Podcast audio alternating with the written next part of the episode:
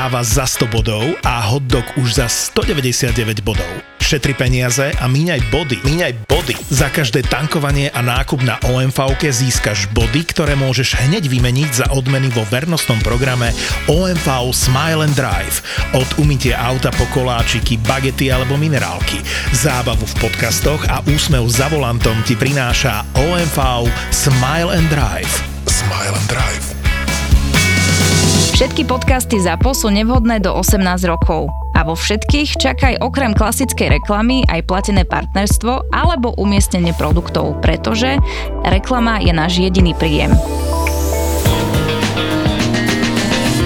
Ešte chcem spomenúť človeka, ktorého budeme nazývať Joško. Nepovieme akej bol národnosti, ani v akom štáte sa toto odohralo. A je to pre istotu. Ale prišli sme do jedného štátu, do hlavného mesta, kde sme sa stretli s týmto Joškom. Tento Joško nám povedal, že on e, študoval, teraz si nie som istá, že či to bolo Anglicko alebo Amerika, ale ak to vieš, neupresním. No a tam Estonsko sa, asi. Asi Estonsko. A tam sa spoznal so synom prezidenta tohto štátu ten prezidentov syn sa mu pár rokov po výške ozval, že počuj, akože potrebujeme tu riaditeľa siete bank.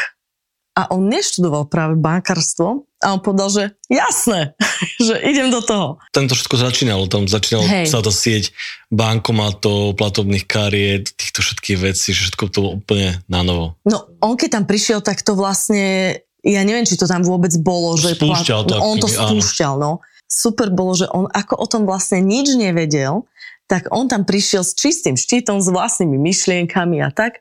A napríklad nám povedal, že zaplatil nejakej kočke, nech sa zamestná u konkurenčnej banky a že nech tam proste vykradne, čo sa dá, vyšpioni, čo sa dá a príde so všetkými systémami a oni si to naštudujú, zlepšia a potom to zavedú. Takže on si tam takto platil také špiona, že no, baba... Taký China style proste. A baba dostávala dva platy zase, mm. hej, akože... To boli úplne neuveriteľné veci, čo nám on rozprával aj o fungovaní toho štátu, ako ten prezident, že on to má pod palcom takto.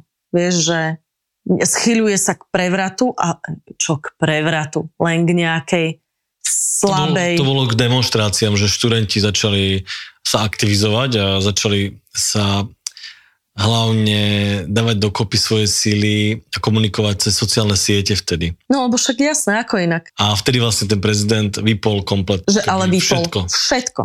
On vlastne odstrihol ten štát od satelitov, ty kokšo, že od všetkého. Tam, hádam, pevná linka možno už len fungovala v tých dňoch. Myslím, že rodičia mali celkom strach vlastne, lebo my sme tiež vlastne boli odstrihnutí a že to trvalo pár dní a my sme sa pár dní tým pádom neozvali takže boli takí, takí neistí. Ten prezident vlastne, on neznesie kritiku na samého seba. On mal tohto syna, ešte mal aj dceru. A tá dcera, že ona tiež, akože prezidentová dcera, ona tiež chce budovať svoje veci a svoj štýl a že ona išla do toho takým, nebol to práve vizionársky štýl nejaký, že prozápadný, ale skôr takým nejakým, že iným a dala postaviť obrovský svadobný salón. Začala v ňom robiť tie svadby a akcie štýlom, ktorý sa jej otcovi nepáčil. A potom, že sa začala aj vyjadrovať kriticky.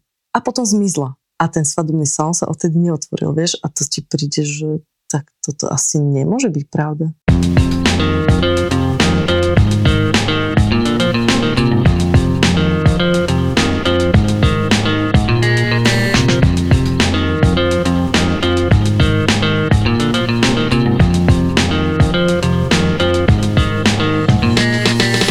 Som sa na túto tému, kde vlastne spomíname na ľudí, ktorých sme na ceste buď nejakým spôsobom stretli a spoznali, alebo nás nejak ovplyvnili. Ktorí ovplyvnili tú cestu a vyslovene, že si to pamätáme. Lebo akože tých stretnutí s ľuďmi bolo milión, hej, že to, ale niektorí sú naozaj takí, že, že sa ti zapíše úplne, sa ti spája s nejakou časťou tej cesty. Tak daj, čo ťa prvé napadne. Nápadne ti krúťo, netvrď mi, že nie. Myslíš na ňo celý deň. Krúťo, no, áno. Nemenovaný kamarát Michal Kruťo totiž to není človek, ktorého sme stretli na ceste, aj keď vlastne áno, je to môj spolužiak zo strednej školy, ktorý, neviem, či to vlastne jeho nápad alebo náš nápad, že keď my sme išli do Kyrgyzska, tak že on za nami priletí do Biškeku a čas cesty, nejakých 10 dní, alebo koľko to 10 bolo? dní bol som. Že bude s nami, že mu urobíme v aute sedačku, miesto na sedenie a že bude s nami. Pre nás to bolo podľa mňa také osviežujúce, respektíve Tešili sme sa na to strašne. My sme sa dokonca, boli už nejakom aj časovom sklze a vedeli sme, že ten Krúťo priletí do Biškeku nejakom dátume, to bolo pevné, mal kúpené letenky, sme tam prišli asi doc pred príletom jeho, tak. Tak o čo ide? My sme na ceste, sme na nej už 2-3 mesiace, neviem, a priletí za nami do Kyrgyzska. Kamoš, ktorý s nami bude 10 dní žiť v aute. A to auto bolo, že my sme vlastne spávali v strešnom stane, čiže v aute sa nedalo fungovať, my sme nefungovali v aute, iba keď sme sa presúvali, hej, že vlastne celý život sa odohrával vonku, pred autom. A my sme sa veľmi na to tešili. Bolo to super, lebo bolo to zrazu niečo také iné. Kyrgyzsko bolo brutálne zaujímavé, nádherné. Prečo sa Kručo tebe tak zapísal na tej ceste? Do tvojej pamäte? No my sme na tej ceste už žili, tie 2,5 mesiaca a my sme sa úplne tešili, ako aj tomu Kruťovi to sprostredkujeme všetko. Tie zažitky, a my sme išli z toho Kyrgyzstanu, čo bolo to mm. úplne, že ten top proste, ktorý vieš zažiť. A ešte keď tam si tým autom, hej, že nemusíš chodiť nejakým zájazdom niekde, tak to bolo úplne, že sloboda. My sme poznávali, to bolo úplne ako dieťa asi niekde na obrovskom dobrodružstve, keď ideš po potoku niekde. Hej, a my sme čakali, že aj on bude to dieťa, ktoré bude nadšene výskať od šťastia, keď uvidí, ja neviem, jurtu, vieš, alebo čo si proste my sme strašne asi, ale v tom momente už aj potrebovali takú reakciu, lebo... Takú sprúhu úplne, no jasne. Hej, lebo my sme boli ucestovaní, my sme boli prevnemovaní, my sme mali toho akože psychicky už naložené príliš veľa, ale podľa mňa sme si to vtedy až tak neuvedomovali. Lebo sme čakali, že ten krúčo to tak nejak spasí, zase to v nás tak zážne, že poďme to všetko spoznávať, wow, Kyrgyz, wow, pes kyrgyzsky, vieš, že to bude úplne ako malé dieťa. No ale on je dospelý človek, takže on sa takto nechoval a strašne nám tým liezol na nervy, chudé. Áno, prvé dní boli také fajn, lebo sme boli na tých nomadských hrách, mm-hmm. začali sme okolo jazera Isiku. Tam boli tie nomadské hry a to bolo také, že taká fajn atrakcia. A potom, že ak sme ďalej cestovali, on je asi taký, že není úplne naplňané také tie spoznávanie prírodných krás, Celé to vyvrcholilo, keď sme sa rozhodli, že ideme na pešiu túru na jazero Alakol. Prvá časť bola fajn, lebo to bolo auto, sme sa vyviezli hore pod tú 3000 a potom už bola taká, že asi deň trvajúca pešia túra hore na to jazero do tých 3000 metrov nad morom. Tam už to ako tak celkom asi úplne, že vyvrcholilo. Hej, lebo chudák on sa tešil, že sa 10 dní poveze v aute, bude spoznávať, proste, že je na zájazde. Ale si čakal nejaký brutálny karaván. To nie, zase on dobre no, vedel, čo, čo ide. Teraz my sme ho vyťahli na tú cestu turistickú, kde sme sa strátili. Proste trvalo to strašne dlho. Mysleli sme si, že za dve hoďky budeme mm. hore. Podľa mňa sme hore išli asi 5 hodín, lebo sme sa medzi tým strátili. On v nejakom checkpointe takom polovičnom sa už na to vykašľal, proste vzal si kľúče od auta, otočil to a išiel do auta, my sme išli sami. Cestou späť sme sa stratili už úplne, potom som ja bola na teba na strata, že ty ideš úplne inakade. A najlepšie bolo, že my sme vtedy mali medzi sebou strašné pnutie. My dvaja. Toto, keď sme sa stratili, to bolo jedno z tých, kedy to tak vytrisklo trošku, lebo tam sme sa... Ja si to pamätám veľmi dobre. A potom... a potom... Že to bolo také jednostranné pnutie, či nie? Ty si bol napnutý, no, Veď, veď to.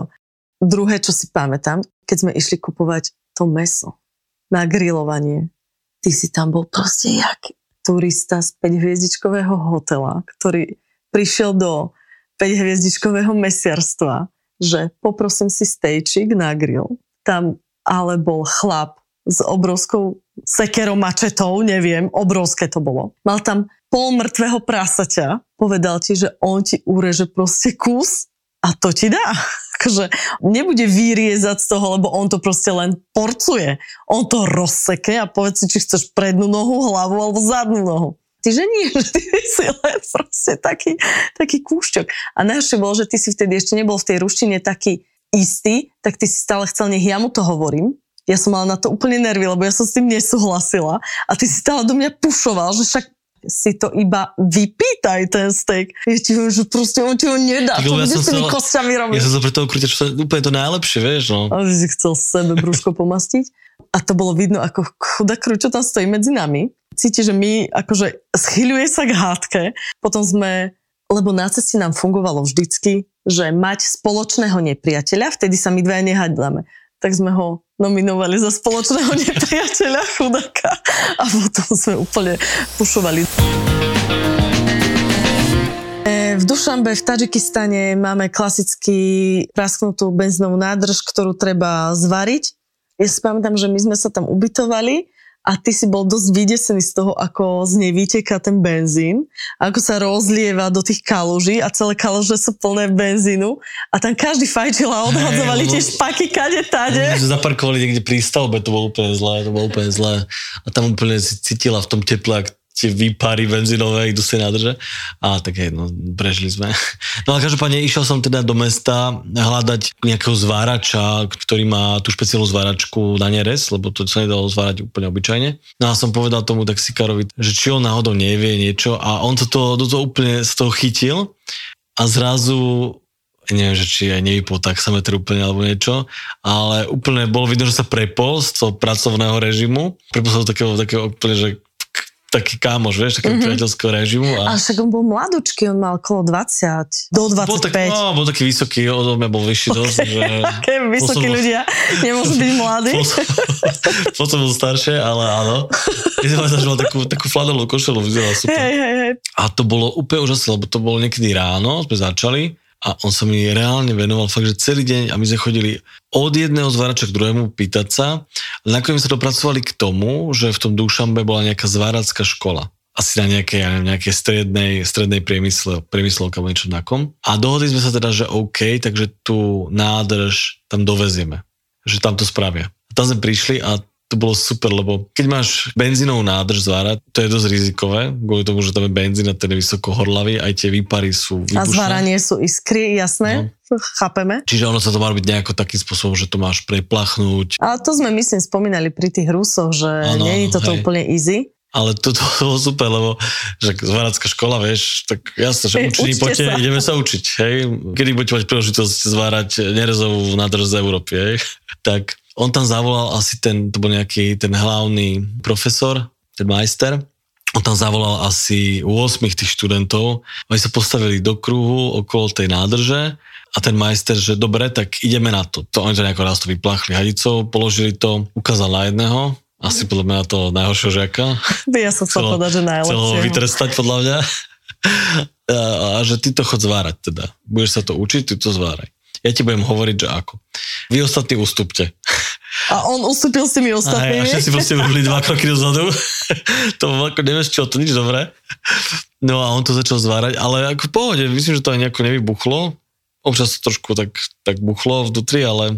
Iba ale- nejaké chlpy ohorené. Hej, no, ale v pohode. A tak nakoniec sa to podarilo. Ale pointa je v tom, že naozaj ten taxikár bol úplne super, lebo on vlastne akoby v podstate celodenný pracovný deň venoval mne, kvôli tomu, že mi chcel pomôcť. A vo výsledku si za to akože nevypýtal celodenný zárobok. To vôbec nie. Že naozaj on ten taxameter vypol a on sa ti venoval. Potom nás ešte aj na obed zavolal. Mhm, áno, áno, hej. My sme išli zaplatiť ten obed, že aspoň ho Aha.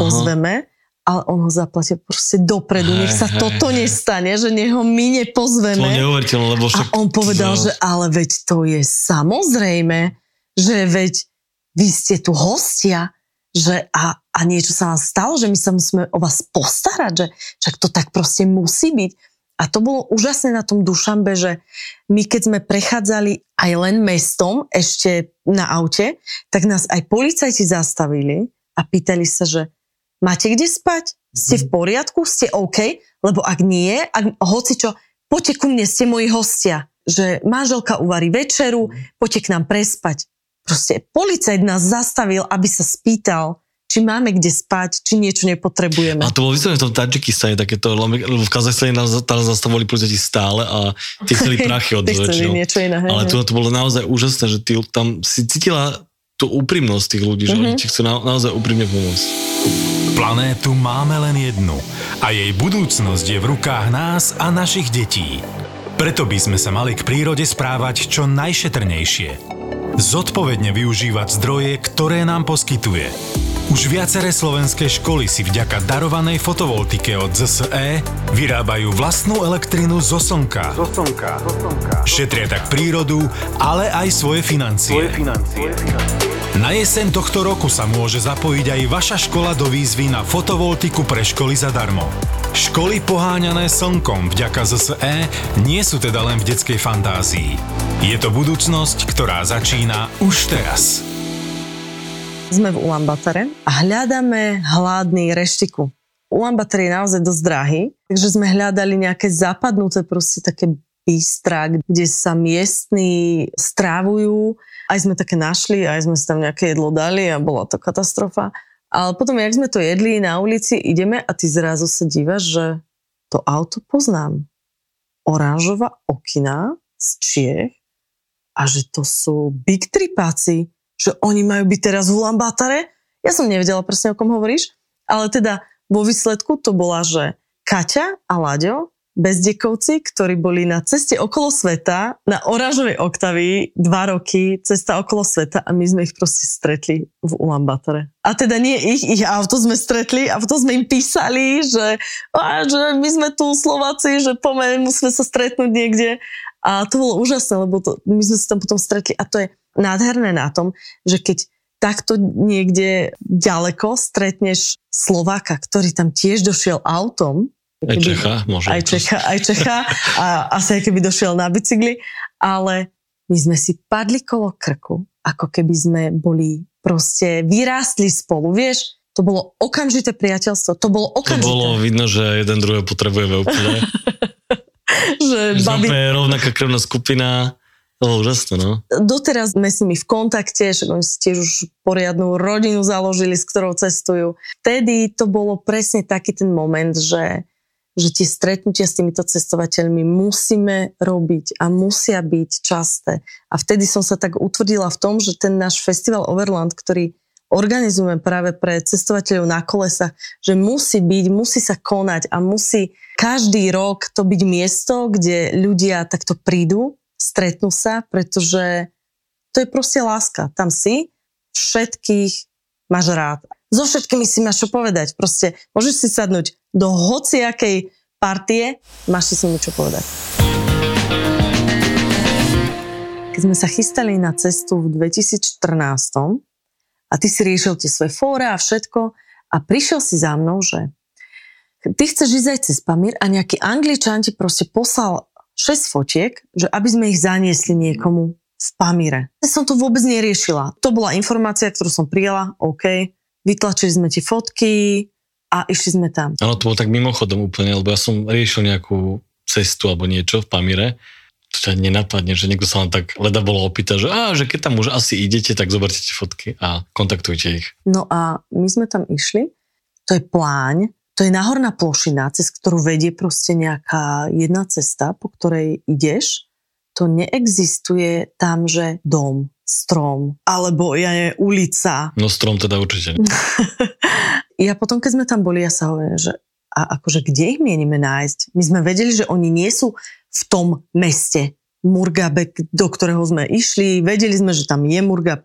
My sme vedeli, že tam mm, nie to, to bolo ešte ďalej, to bolo pred mestom Alichur.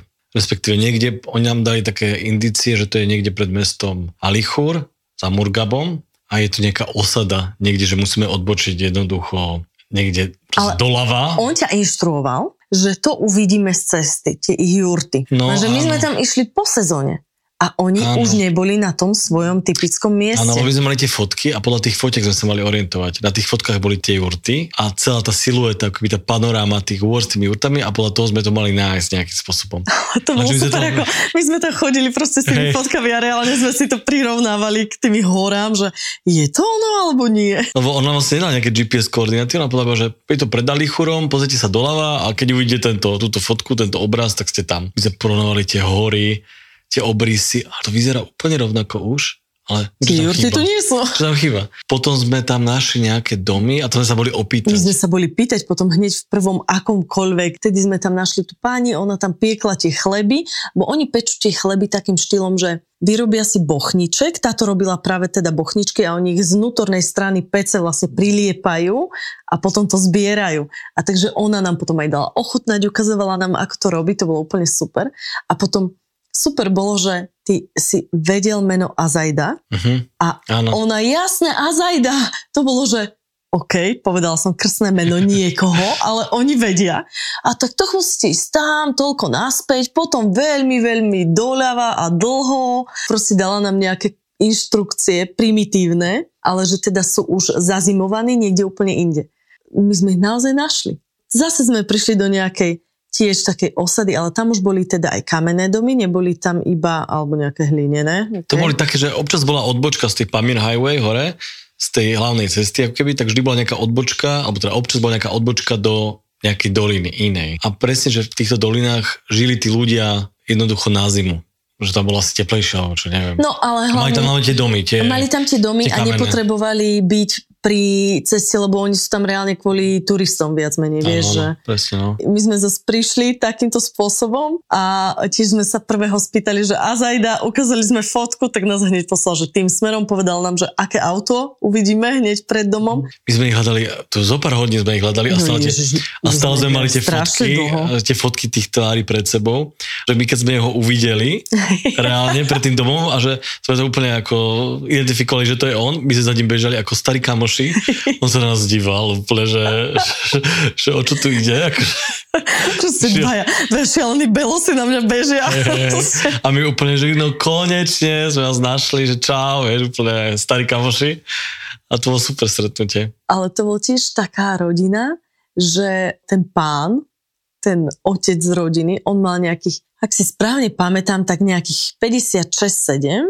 Jeho manželka mala tiež tak nejak akože po 50 A koľko mali deti? Pamätáš si, koľko mali deti? Mi sa zdá, že 8, ale Aj mne sa zdá Také také, nejaké číslo. číslo, že pod 10, ale nad, nad 7. Čiže ja by som to typla tak 7 až 9 to bolo. Ale ten vekový kolorit, alebo ten rozptyl Bol tých detí, to bolo ako... Však najmladšia mala myslím 4. To som si myslel reálne, že to je nejaká vnúčka jeho. Že to a ja, nemôže byť a dcera. ja, hej, aj mi to bolo také divné, že no, proste zvykala som si na to veľmi, ok, nie veľmi dlho, hej, pár minút, proste bolo mi to divné, že to je jej otec. A teda najstaršie deti boli už desi na štúdiách v, tam v hlavnom meste. Ale tiež to bolo také milé, lebo tak nakoniec sme u nich prespali, lebo my sme ich hľadali proste až do noci. My sme ich tesne pred západom slnka nás vlastne našli. Ale spali sme u nich už, myslím, v ich dome. Hej, Lebo už bola dosť veľká zima vtedy. To bol no, jasne. Tiež nejaký septem, koniec septembra to bol, som mi zdá, a tam už som Pamíre hore v tých 4000 metrov nad morom bola dosť veľká zima. No spali sme u nich a on nám povedal, že nás ráno vezme dojiť jaky a my sme zaspali. Ale bolo to krásne, lebo to bol presne ten moment, kedy vďaka nejakému inému anglickému turistovi cez fórum narazíš jednoducho na tých ľudí a dostaneš sa k ním. Nesli tie fotky, ako, pre nich to bolo ako obrovská vec, tá No, fotografia rodina. Aj s tým, neviem už neviem, ak sa volá ten angličan, oni to zaradili, hneď si spomenuli. A ja si pamätám, že to bolo úžasné zažiť tú ich domácnosť takú nefalšovanú, autentickú, no jednak aj nemali upratané, lebo nás nečakali, ale jednak oni tam ani nemajú čo upratovať, lebo tam v podstate nič nemajú, tam boli fakt, že štyri steny, jeden nejaký ten nízky stôl, my sme tam boli vtedy s tými najmenšími, s tou malou hlavne. Hej, ona A bola zlatá, ona sa kamerovala, pekné. Áno, hej. áno, áno. nechápala kameru, tak proste si kamerovala oko a nevedela o tom, strašne bola zlatá. A doniesli nám oni vtedy pušenko, čiže salko s nejakým pečivom, čo sme si námačali proste úplne, že wow. Ale aj jačie meso nám doniesol ochutnať a tak, že bolo to fajn. tá autenticita tá bola úžasná, že aj nielen ten ich dom, ale aj ten ich dvor, to ich pokazané auto pred tým domom, to bol taký nefalšovaný vidiek, taký naozaj zaprašený, špinavý, Na konci sveta. na konci sveta, no. Že to nebolo naozaj na, na tej Palmer Highway, ako keby nejaká turistický penzión alebo niečo. No nie teda penzión. Ako Guest house. No. guest house. Ale to bolo naozaj, že mimo všetkého. To bolo krásne. O, Ja si ešte pamätám na jeden moment takto u nich. Doniesli taký malý tanierik s nejakým ovocím.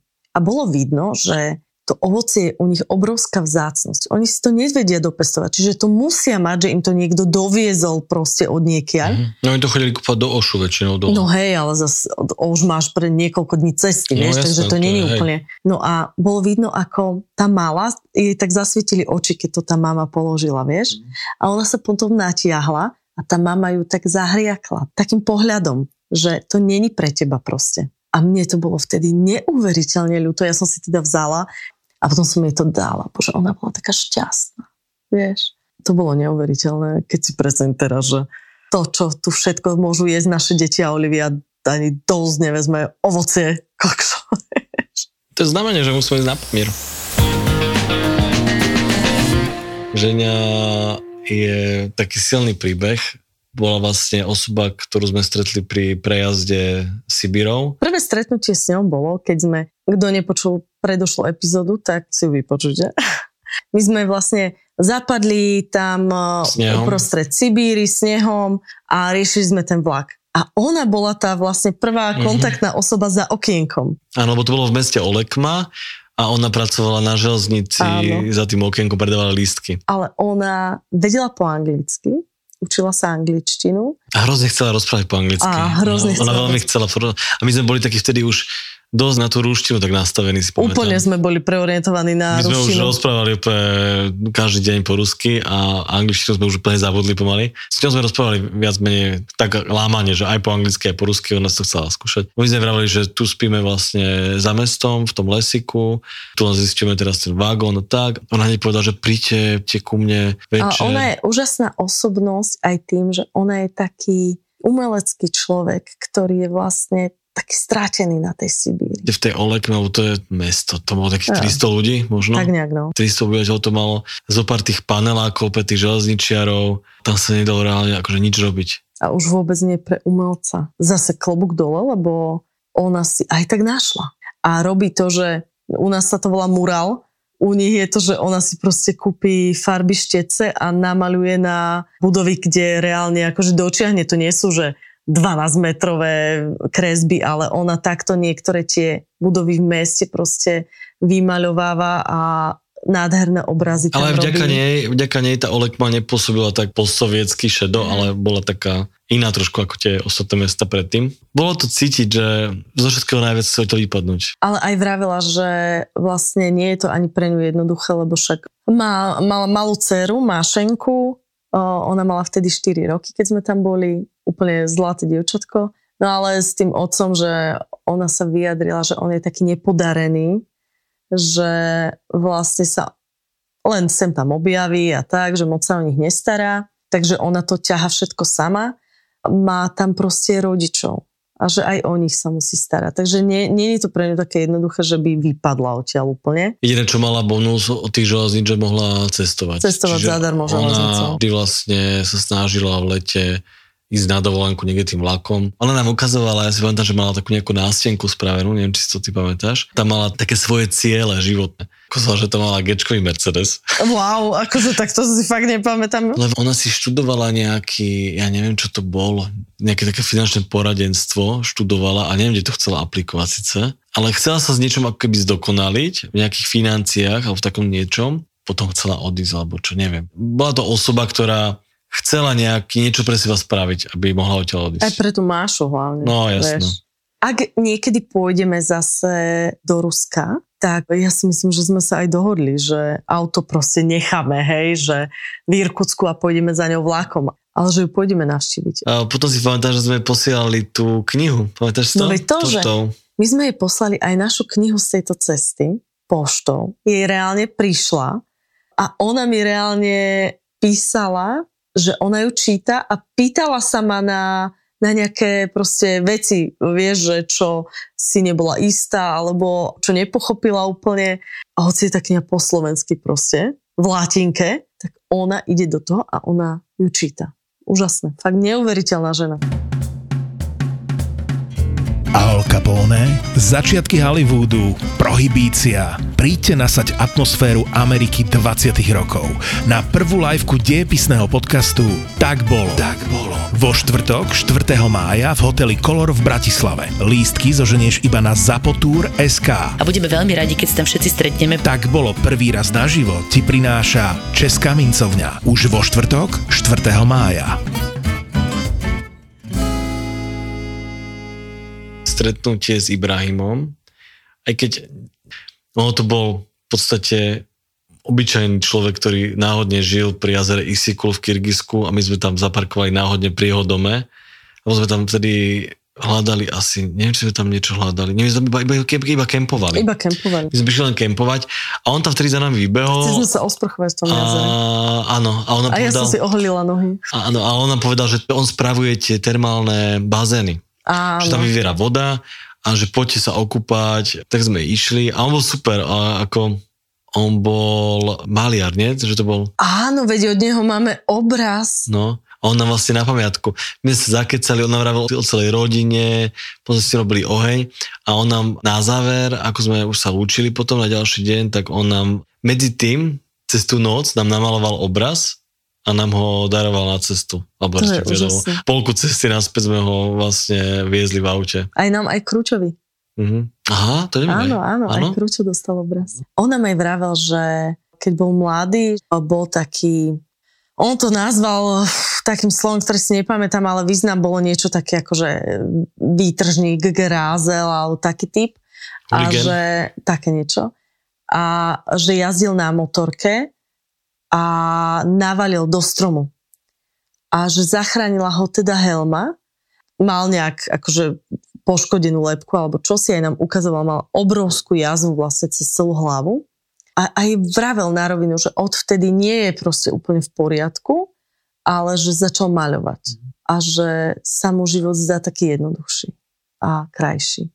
A on mal toho psa, ktorého... Áno, chuligán hovoril. hej. Nie je chuligán, Áno. nejak ináč. Nie, nie, Barchan, tak že nejak. Barchan, čo chuligániš? Tak nejak, hej.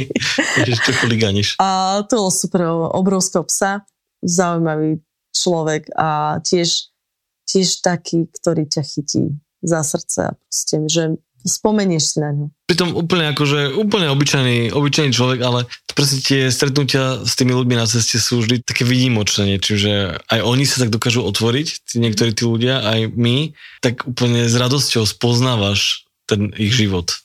A skrz to aj, teda, aj tú kultúru, aj všetko to, Mhm. tú krajinu. Ja by som uzavrela toho nášho kamaráta Krúťa, ktorý tam za nami došiel a keď sme ho vlastne doviezli do Biškeku po tých desiatich dňoch, už mal o, teda odletieť. On odlietal niekedy neskoro večer, my už sme si povedali, že nikam nejdeme ďalej, že zakempíme rovno vedľa letiska, a vyspíme sa ráno odídeme. Na tej skládke. A, Čo horela? proste- a my sme zaparkovali na horiacej skládke.